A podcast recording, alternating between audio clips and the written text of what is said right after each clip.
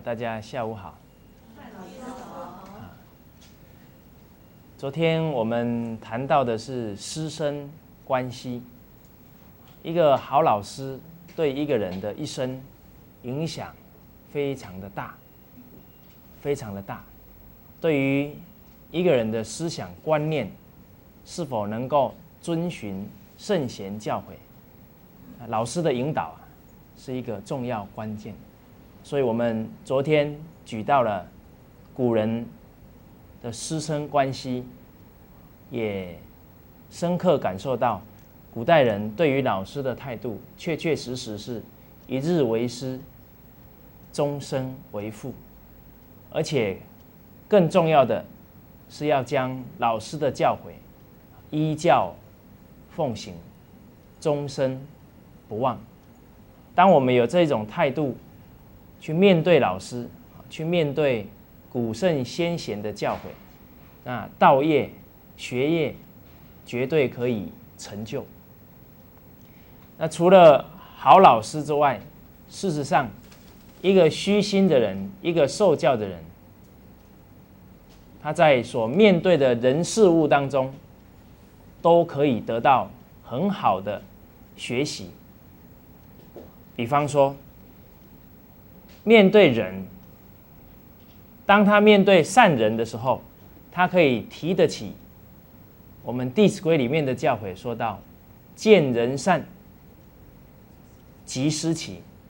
我们每天所接触这么多有德行、善良的人，我们都能升起学习之心、效法之心。那善人也是我们的老师，那恶人可不可以是我们的老师？啊见人恶，怎么样？即内省。见到别人做错事，我们要懂得啊，反省自己有没有犯同样的错。有则改，无加减。有的话赶快改，没有的话呢，自我期许不能犯同样的错。很多人就说，他看到别人。犯错事啊，心里就很难受。每天呢，都一直盯着别人的缺点在看，啊，内心啊愤愤不平。所以在这个社会当中，很多人是愤世嫉俗，每天茶余饭后数落别人的缺点。当我们在批判别人的缺点的时候，事实上，我们的内心平不平静啊？不平静，内心愤愤不平，跟学问是背道而驰。所谓啊，学问深时意气平。一个人学问越深，应该啊心平气和。那有朋友就说了，我实在没有办法不看别人的缺点。那我们就会给他一个建议。说，假如你看到家里人的缺点，你就当做自己的缺点。他一听呢，觉得很纳闷，为什么看家里人的缺点呢？就是自己的过失。我们会进一步引导他，就是因为我们的德行不够，所以我们的孩子没有被我们感动，所以才继续学坏。所以是我们的德行不够，没有感化他。假如看到。我们的同事没有做好，我们也要当做自己的过失，因为就是我们没有做出很好的榜样，让他们产生惭愧之心，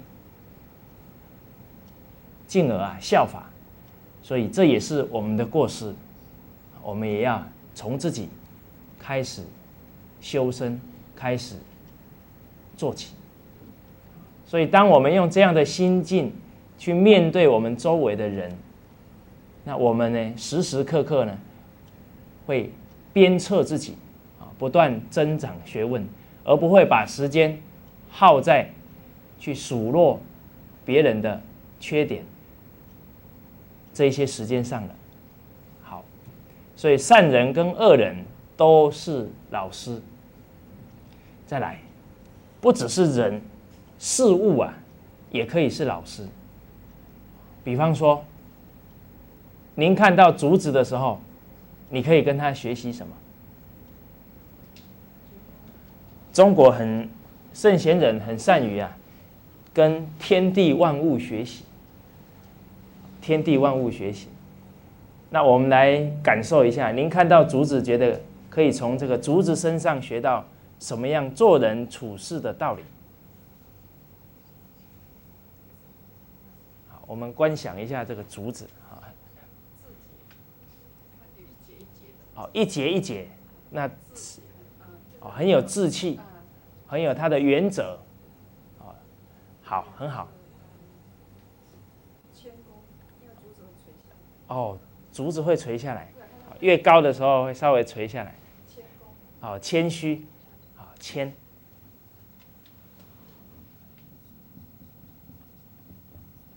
谦再加上什么？虚哦。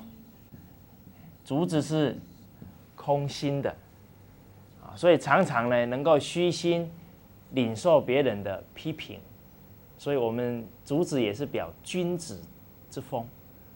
君子之风，好，还有没有？竹子还可以让我们体会到人生的什么道理？假如我们常常啊，心很清净啊，你会从万物当中啊，有很多的启示，你的悟性啊会开。那我们看看这个竹子啊，它是一节一节的，所以不断的怎么样往上升。所以，其实人生就是要不断的往上突破，一节一节突破。而且啊，它每一节的那个结心特别怎么样？特别硬啊！所以人生啊，有很多关卡，你都要勇往直前，把它突破上去，啊，突破上去。好，我们再想想还有没有？竹子很正直，昂扬直立啊，而不屈，不屈服，又能够虚怀纳别人的雅言，啊，所以我们要学竹子的正直，而这个正直啊，是代表内在的一个气节，哦，所以我们常说人生啊，要外圆内方。这个方啊，就代表一个人很很有正直的气节。那对外呢，与人相处还要外圆，就是要圆融一点。所以现在很多人说我很正直，所以常常言语就怎么样，直言不讳，没有看情况、看时机，让朋友听了很不舒服。之后呢，不止没有感谢他的劝告，跟他可能都翻起脸来。所以外圆还是要啊圆融一点，懂得啊观察时机，再去建言。那我们看竹子，您有没有看过一根竹子自己长在那里的？没有，竹子都是什么？整片整片长在一起。所以竹子代表啊，他很懂得去选择好的朋友，一起这个。产生环境的影响。我们说身教、言教，还有什么？环境对一个人的潜移默化影响，叫敬教。所以你的身旁都是一群正直的、有品德的朋友，那我们也会啊，在这个气氛之下，得以啊得日进，过日少。自己的道德啊也会增进，所以荀子有讲过“蓬生麻中”，这个蓬啊，它就是比较弯弯曲曲，但是你把它种在这个麻麻子里面呢，因为麻都是很直立的，它自然这个蓬啊也会直立起来，不扶而直。所以环境对一个人特别重要，尤其这个。在孩子他的定性、他的认知啊、知见都还没有确立以前，环境就特别重要。所以，我们古代孟母为了给孩子一个好的环境，有所谓的孟母三迁的故事。第一次呢，搬到的是刚好在这一些坟墓的旁边，所以常常就会有做很多的丧事，所以孟子呢就学习呢办丧事。妈妈一看不对劲，赶快啊搬家，搬家。第二次搬到菜市场的附近，那个孟子呢学习呢，在那里卖东西，在那里卖猪肉。那孟孟母又觉得不对劲，好，赶快啊，再搬搬迁，最后搬到学校附近。好，学校附近，孟母每天孟子啊，每天就到学校里面去跟人家一起读书。这时候啊，孟母才觉得嗯比较心安了。所以，假如没有孟母去选择一个好的环境给孟子，那可能我们的孟子啊就出不来。所以，一个人学问道德有成就啊，跟他的父母、跟他的老师啊，确确实实是直接的关系。好所以，一个竹子可以让我们领受很多做人处事的道理。那我常常会问学生一些问题，他们的答案呢，有时候都会出乎我们的意料之外。啊，所以其实孩子很有悟性。啊，我问孩子：“你从竹子身上可以学到什么？”孩子回答说：“竹子啊，他的精神就是处处为人民服务。”我说为什么？他说：“你看，竹子呢，竹笋可以吃，竹子呢可以建房子，它的竹叶可以包粽子，所以它全身没有一个地方不能用。”哎呀，我们听到这里都觉得很惭愧啊！你看，竹子确确实实是鞠躬尽瘁啊，死而后已，把它全部都怎么样奉献出来，而且奉献出来的时候。从来没有向我们要一分钱，而我们才做了点事情啊，就怎么样，就跟父母讨价还价，就跟这个亲友啊 讨价还价。我对你这么好了，你一定要怎么样对我？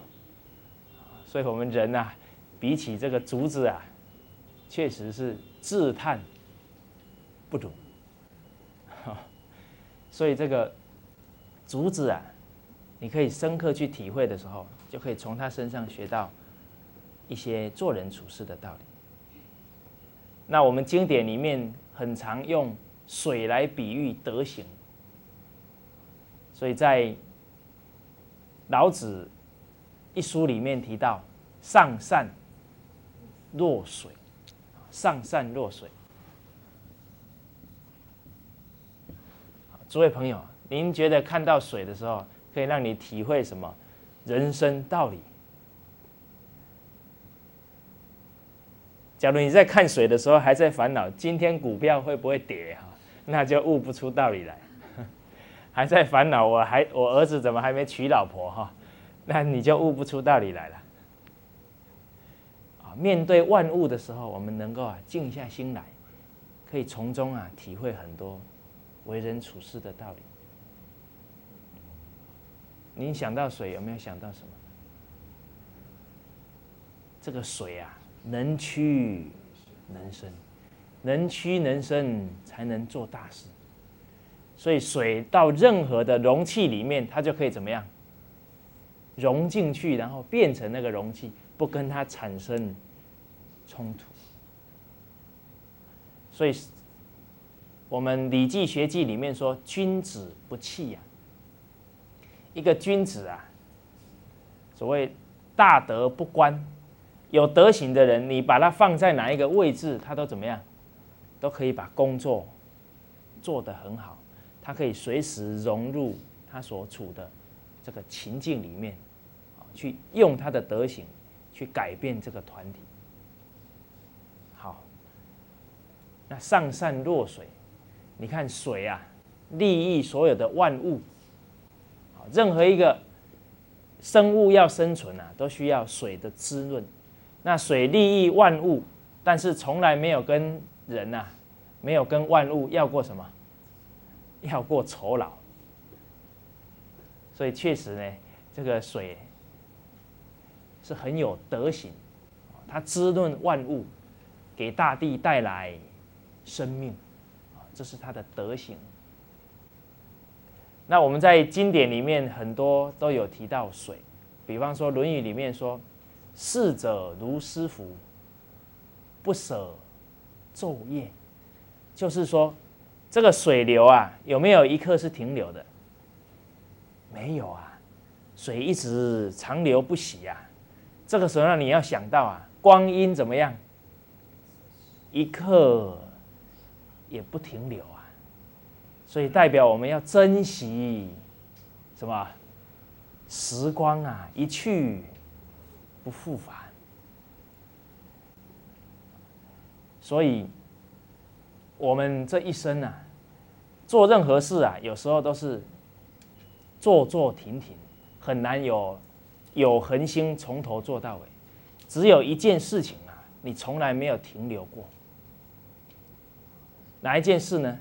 就是我们从出生啊，一直呢就非常努力的走向死亡，一刻也怎么样不停留啊。所以。珍惜时光啊，这一生啊，不能空过。要对得起自己，要对得起父母的养育之恩，要对得起师长的栽培之恩，要对得起在我们这个人生过程当中多少曾经鼓励过我们、帮助过我们、提拔过我们的人，我们不能让他们失望啊。我们不能让他们灰心啊！所以文天祥有一句话说：“人生自古谁无死，留取丹心照汗青。”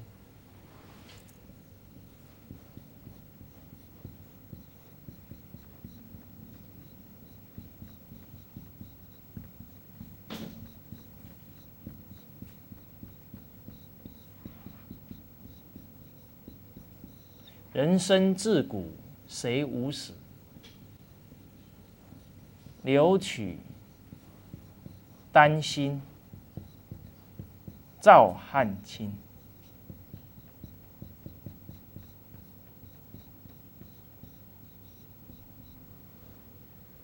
人生啊，没有一个人能够逃过死亡，但是这一生如何去经营呢？如何让这一生过得很有？价值很有意义，就要用我们的丹心，这个丹是红色，意思是指啊，我们的诚心，真诚的心，造什么？造汉青，汉青啊，指的是历史史册。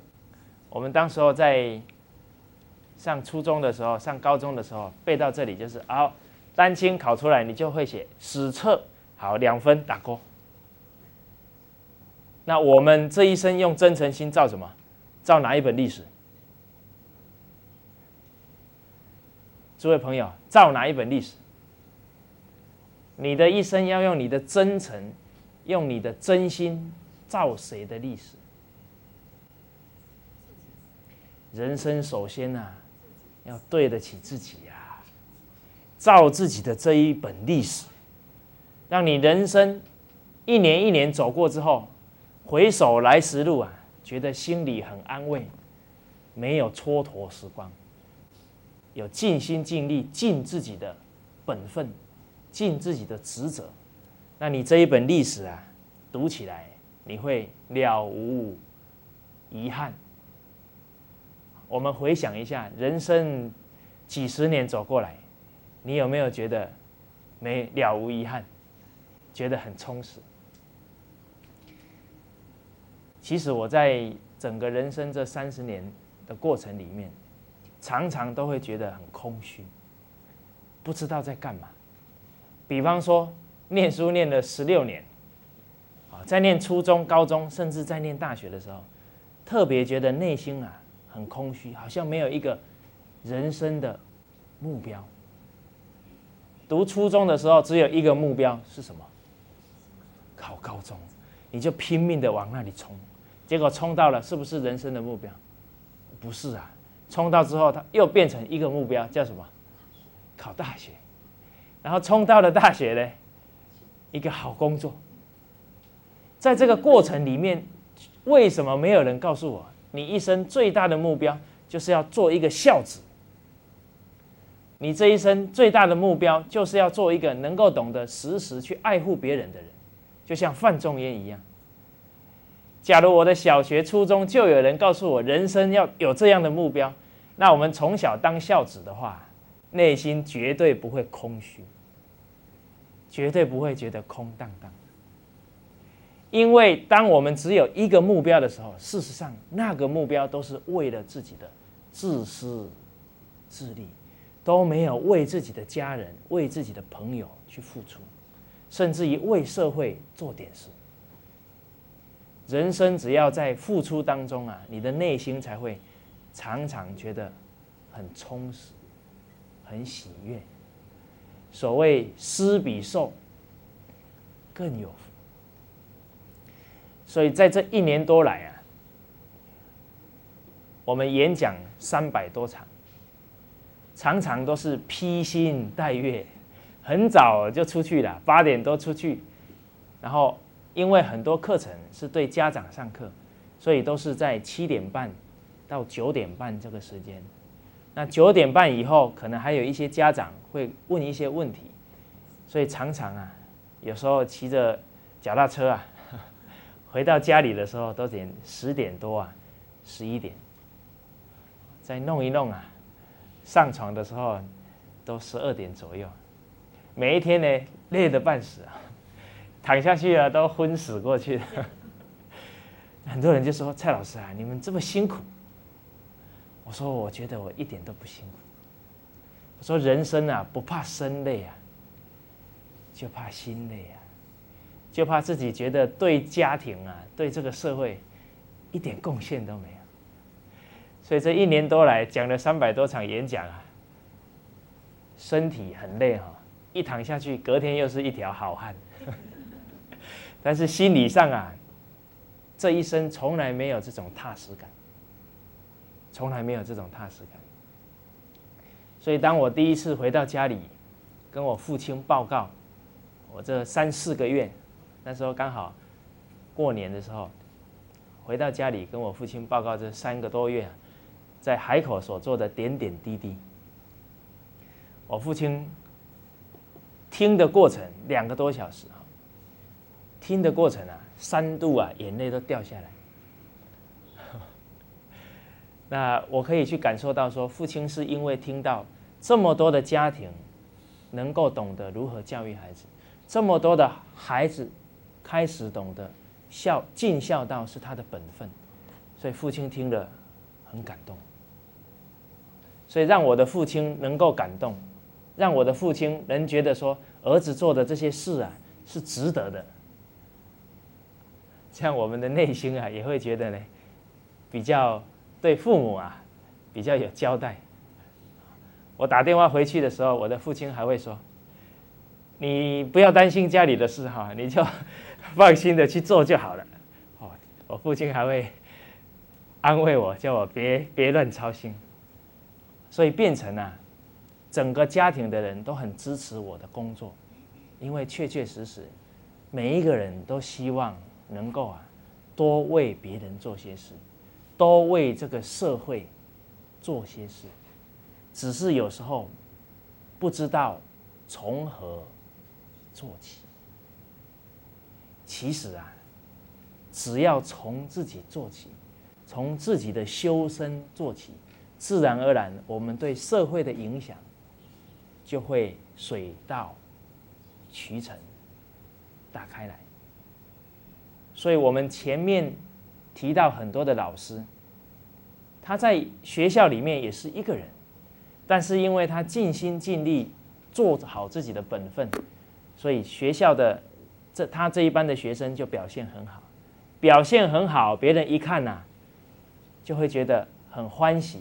就会希望去做，所以他只是做好自己本分，就带动了整个学校甚至于是又把他的经验写成文章，放到我们的大方广网站，让更多的人能够去学习。他也到各个省去演讲，把经验呐奉献出来。所以，一个人要利益社会，并不是很复杂的事，而最重要的基础在哪？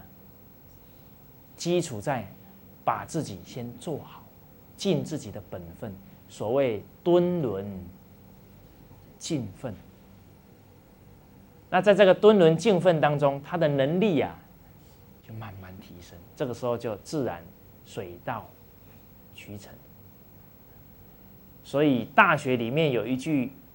对我们人生非常重要的提醒，就是自天子以至于庶人，从天子啊到一般的人民贩夫走卒，他的人生要从哪里开始呢？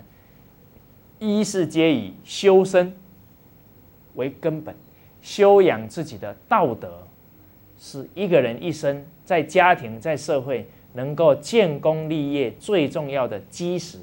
基础就在修身。诸位朋友，当一个人不修身、没有德行的时候，他这一生的事业一定会怎么样？迟早会啊垮下来的。所以很多人一看，这个人又没有德行，每个月还是赚那么多钱，所以就自己看了也是很不平衡。所以看事情啊，不能只看表面，要看来龙去脉啊。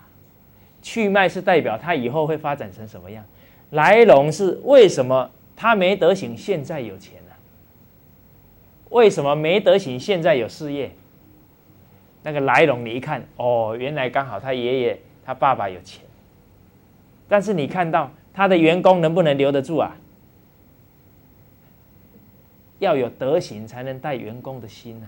你只是有钱，对待员工不尊敬、不尊重、不关怀，员工能不能留得住？不可能。所以他没有德行，他就不懂得君臣之义，他就不可能把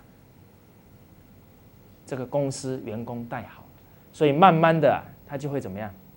败下来。所以老子说：“祸跟福啊。”祸福相倚，是同时存在的。为什么富不过三代啊？因为没有德行，只要有钱，危机就怎么样，就出现了。所以我们看中国圣贤人创制很有智慧，这个“钱”字怎么写？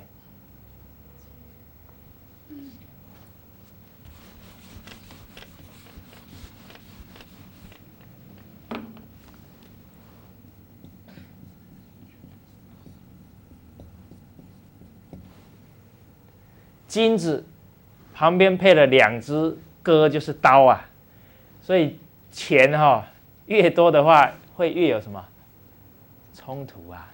这两只刀，国与国怎么样冲突？甚至于家庭里面啊，兄弟超哥啊，都是因为金钱。所以现在因为没有圣贤教诲，所以我们在。日常生活，堂堂都看到兄弟在争什么？争财产。所以，其实当这兄弟在争财产的时候，他这一生败相已露，他的人生不可能经营好，因为他现在的动作就已经给他的下一代怎么样？最不好的榜样了。他示示示范给他儿子看的是，只要为了钱。兄弟都可以怎么样？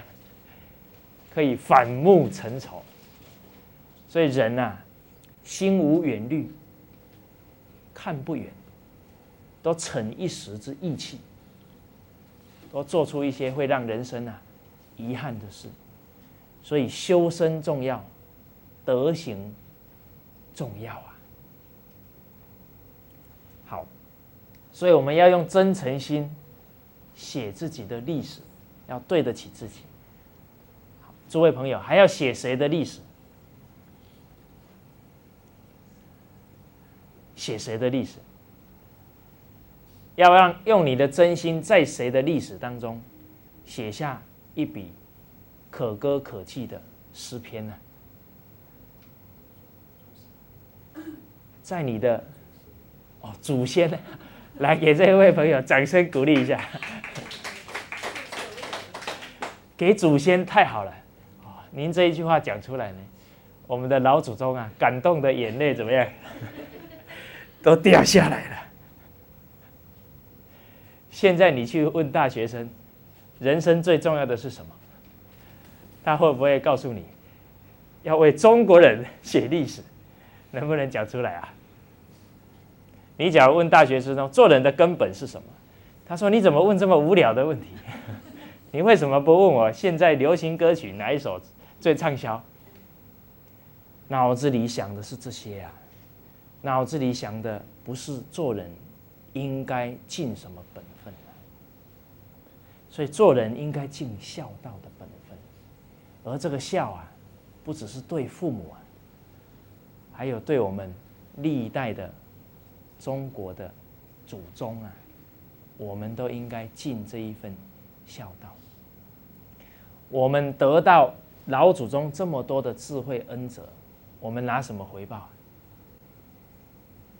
当然要立身行道，把老祖宗的教诲啊，在家庭里面落实，啊，在工作当中落实，让家庭的家道啊可以传承，让古圣先贤的这些思想啊。可以在社会当中传递开来，这个就很重要。所以，请问诸位朋友，您在你父母的人生历史当中写下了可歌可泣的一篇了吗？您能够让你的父母每一次想到说啊，我生这个女儿真是没有白生，我生这个儿子啊，真是非常欣慰。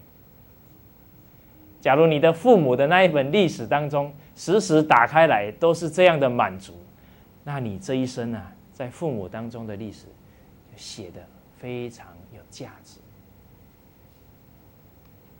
再来，还要在谁的历史当中好好的用心去写下这一篇？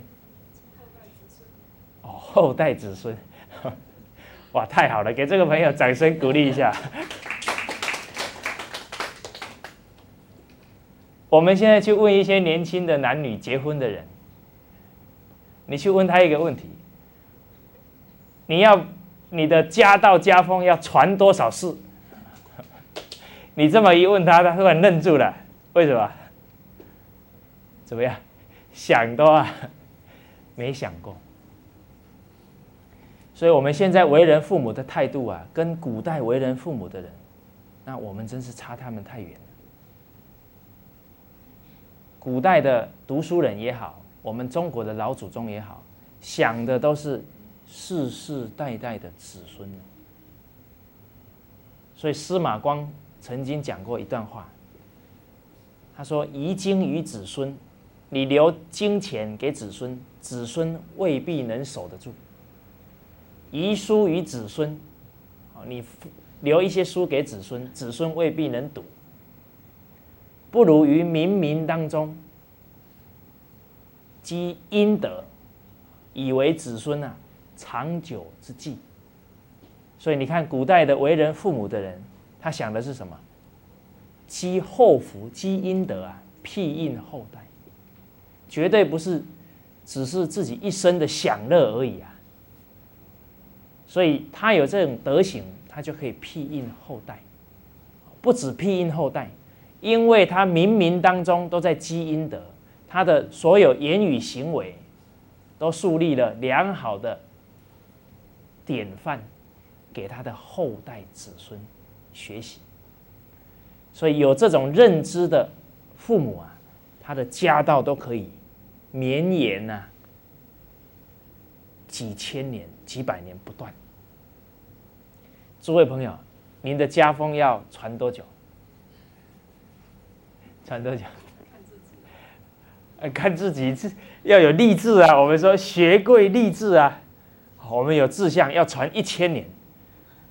你假如有这个志向了，那你今天，你从今天以后绝对不会啊，在那边打麻将，耗自己的时间，又给下下一代呢不好的榜样。你可能啊，从今以后啊，读书很认真，工作很认真，对待父母很孝顺。孔老夫子后代子孙传了两千五百多年。传到现在七八十代了，子孙都非常优秀。为什么？因为夫子对于整个中国，甚至整个人类啊，都是长远性的影响，所以阴德啊特别厚。而所有一出生就知道他是孔夫子的子孙的人，马上怎么样？觉得与有荣焉。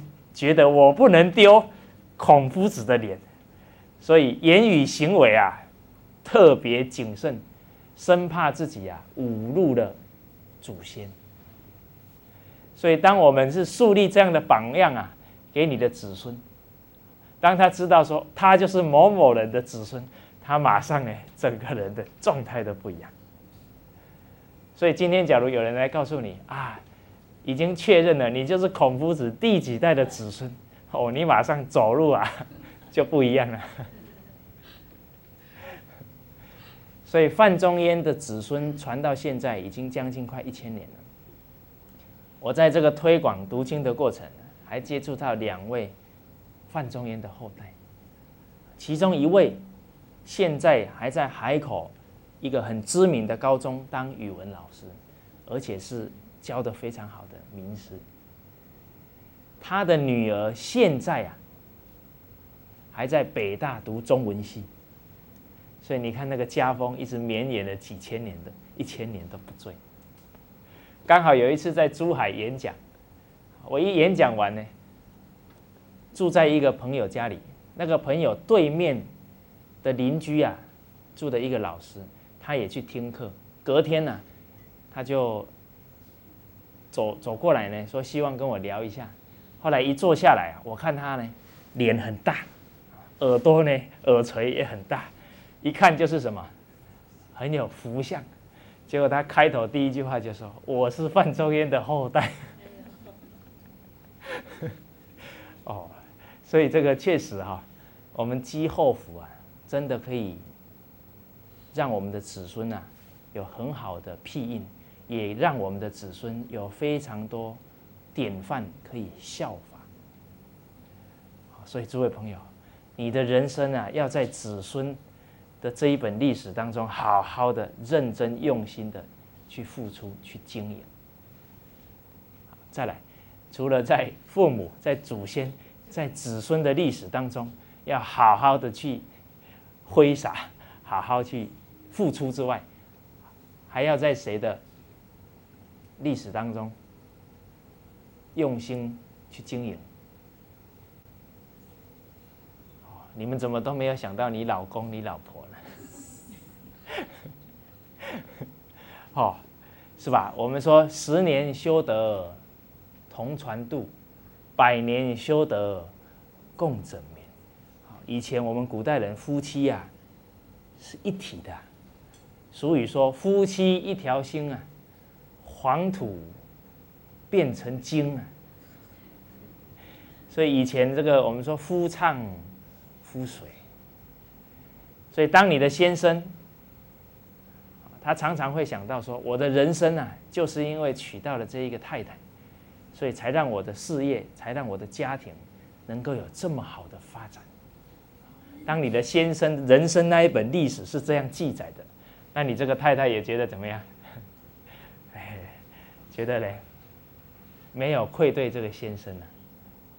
那当当你的太太常常都想到说，我就是嫁给了这个先生，所以我的人生啊才能走得这么幸福，这么美满。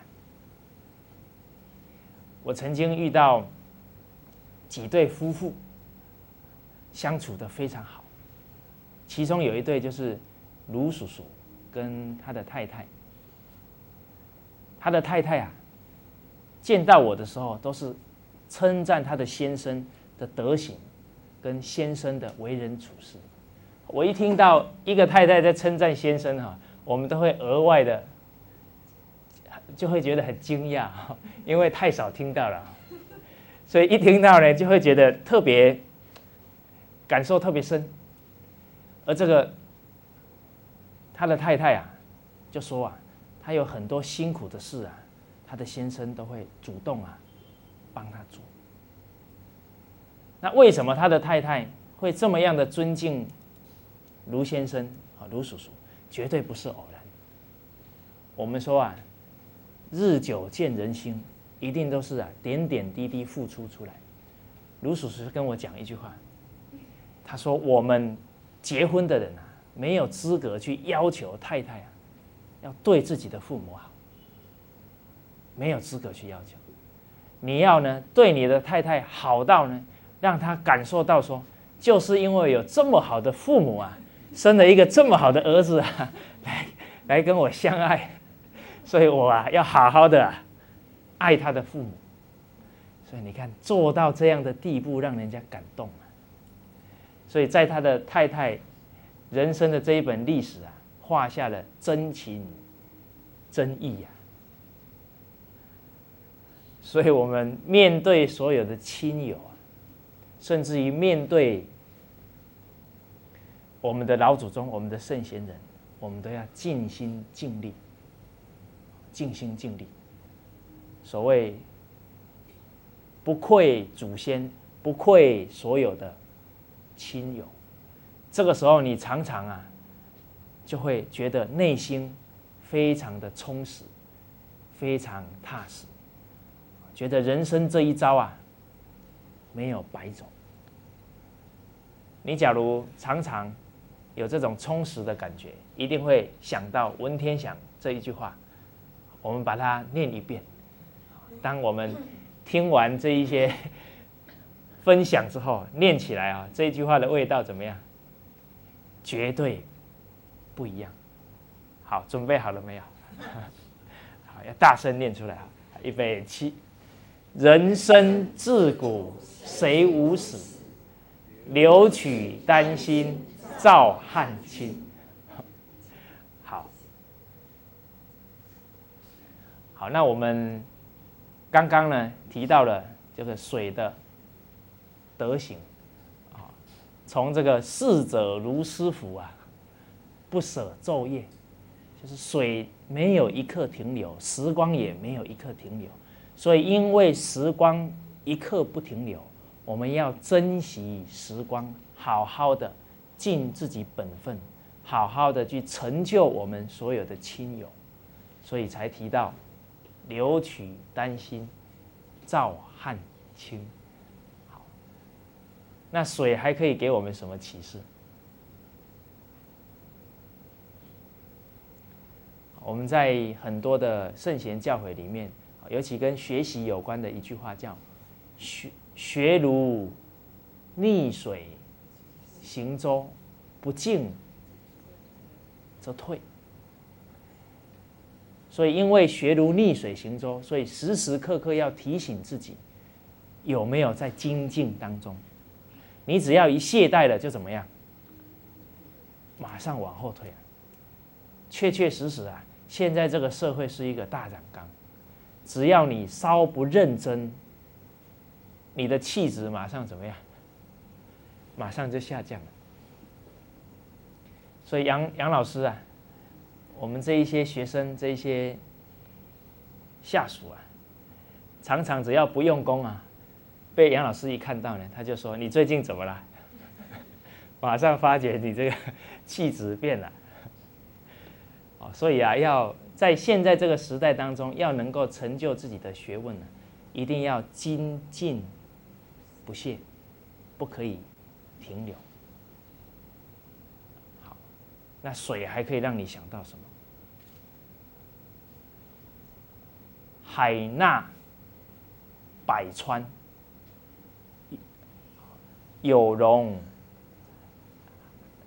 海纳百川嘛，有容乃大，所以所有的百川都往大海里汇集，它都能够包容，能够。容纳，所以人生啊，要时时扩宽自己的心量，扩宽自己的心量，用一份宽恕的心心呐去对人。所以，当我们觉得烦恼很多，看谁不顺眼，看谁又很难受的时候，问题啊，绝对不在别人，问题在自己。所以，你只要心量怎么样，一扩宽，障碍啊就去除。其实啊，我们说都是那个人让我生气的，都是那个人呢对不起我。所以常常就会气愤，就会不能包容。我会问朋友一个问题哈，说按照逻辑来讲，没有一个人能够进入你的内心，这句话对不对？按照逻辑来讲，没有一个人能够进入你的内心呢。那那个真正伤害你的人是谁？啊，你们怎么这么聪明？太有悟性了！我们课还没讲完，你们的悟性都开了。是吧？这句话很有味道哦。谁在伤害我们？所以我都做一个一个比喻给他们听。我说：今天你从办公室走出来，一走出来刚好遇到一个人啊，一巴掌就给你打下去。好，你还没有回过神来，他已经气冲冲走了。好，你心里想说：哇，今天真倒霉。可能他认错人了，你马上就怎么样？算了，不怪他了。一巴掌不怪他了。刚好今天回到家里，你先生喝酒，状态很不好，好给你一巴掌，哦，同样一巴掌，你马上说，我这一辈子都会不会原谅你，我跟你没完没了。同样一巴掌，效果怎么样？差这么多，请问谁造成了差这么多的效果？啊，对呀。所以，谁让我们气的，谁让我们痛苦的，都是自己的强求啊，都是自己的执着。所以，不是别人跟我们过不去啊，是什么？是自己跟自己过不去啊。所以，当人了解到这个真相啊，你才慢慢懂得什么应该放下。所以常常我们都会说他应该怎么样啊？他应该懂啊？他怎么连这个都不知道？这种话我常常听到，我都会回他们说他本来就不知道啊。因为啊，这个时代啊已经失去圣贤教诲两三代了，所以人做人的根本都搞不清楚。其实我们看到这样的人都觉得啊，他很可怜。哪还有时间跟他生气呀？所以我们说先人不善啊，不是道德，无有愚者，殊无怪也。不要再怪他了，你要更可怜他，他在那里自甘堕落，自掘坟墓啊！你再不把他拉回来，他以后会死得很惨。所以这个时候不应该跟他生气，反而应该升起一个包容。一个慈悯他的心，所以要像大海一样有容乃大。那我们再看看我们的长江，我们的黄河，这一个水，这个大水啊，一直往哪里流？往哪里流？都往东方流。虽然它有百转千回。是吧？但是他的目标有没有变？没有，却始终奔流啊，向东方，代表一个人很有志向，志向不改。但是啊，能不能直线就走过去啊？不行啊，人生哪有可能这么顺利？人生不如意呀，十有八九。这个时候山不转怎么样？路转，路不转啊，人自己转。所以有时候该屈了哈，我们说要能屈能伸啊。有时候该变通的时候，要懂得变通，要懂得顺势而为啊。但是一直很清楚目标在哪，在东方啊。目标啊，在成就孩子，目标在成就身旁的有缘人，这个目标不变。但是如何做到啊？随时随地要审时度势。所以我们的长江、我们的黄河、我们很多的大河啊，都是很有志向，往东方漂流。当你看到一湖水面啊，那么样的清澈、透亮，所以在佛家里面都会祭祀的时候，啊，我们每一天礼完佛啊，都会怎么样？倒一杯清水，这个清水啊，是不是给佛菩萨喝的？不是啊，这一杯水啊，最重要的呢，要记住佛菩萨的教诲，告诉我们呢，时时提醒我们的心呐，有没有像水一样清澈，还是有受污染了？一受污染了怎么办？怎么办？赶快呀，把污染要去除，还没有污染上的要防止污染。所以，我们进山门的时候，不是有四大天王？哦，北方多闻天王拿的是什么？雨伞呐？是不是他要遮？是不是他喜欢打雨伞？还是他喜欢收集雨伞？不是啊。这个多闻天王代表在现在这个社会，知识爆炸的时候，要懂得啊，防止这些错误的思想观念给你的什么污染。所以一个人不是要先看很多书啊，一个人要先有理智判断力啊，他才去广泛吸收知识。而确立一个人的理智跟判断力，要用什么方法？要学习圣贤经典啊，才有可能办到这样的判断力。所以这一杯水告诉我们，不要受污染，还要防止污染，然后要看看自己的心清不清净。一个人的心只要清净了，他的智慧啊，就怎么样，就开显出来。而我们常常拿水啊。去洗净很多污秽的东西，所以水啊，也代表教育、教化，把我们错误的思想观念怎么样洗涤干净。所以这个水，确确实实，当我们有悟性的时候，可以从水当中体会到非常多做人处事的道理。所以刚刚说到的善人恶人是老师，甚至于天地万物是老师，还有你所处的事情境界也是老师。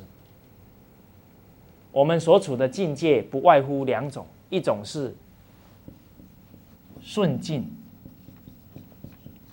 一种是逆境。一个人的道德学问，是不是躲在山上成就的？是不是？绝对不是。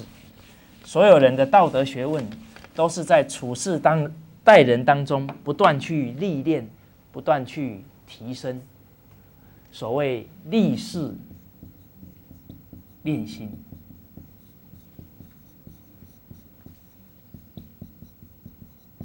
今天我们学的。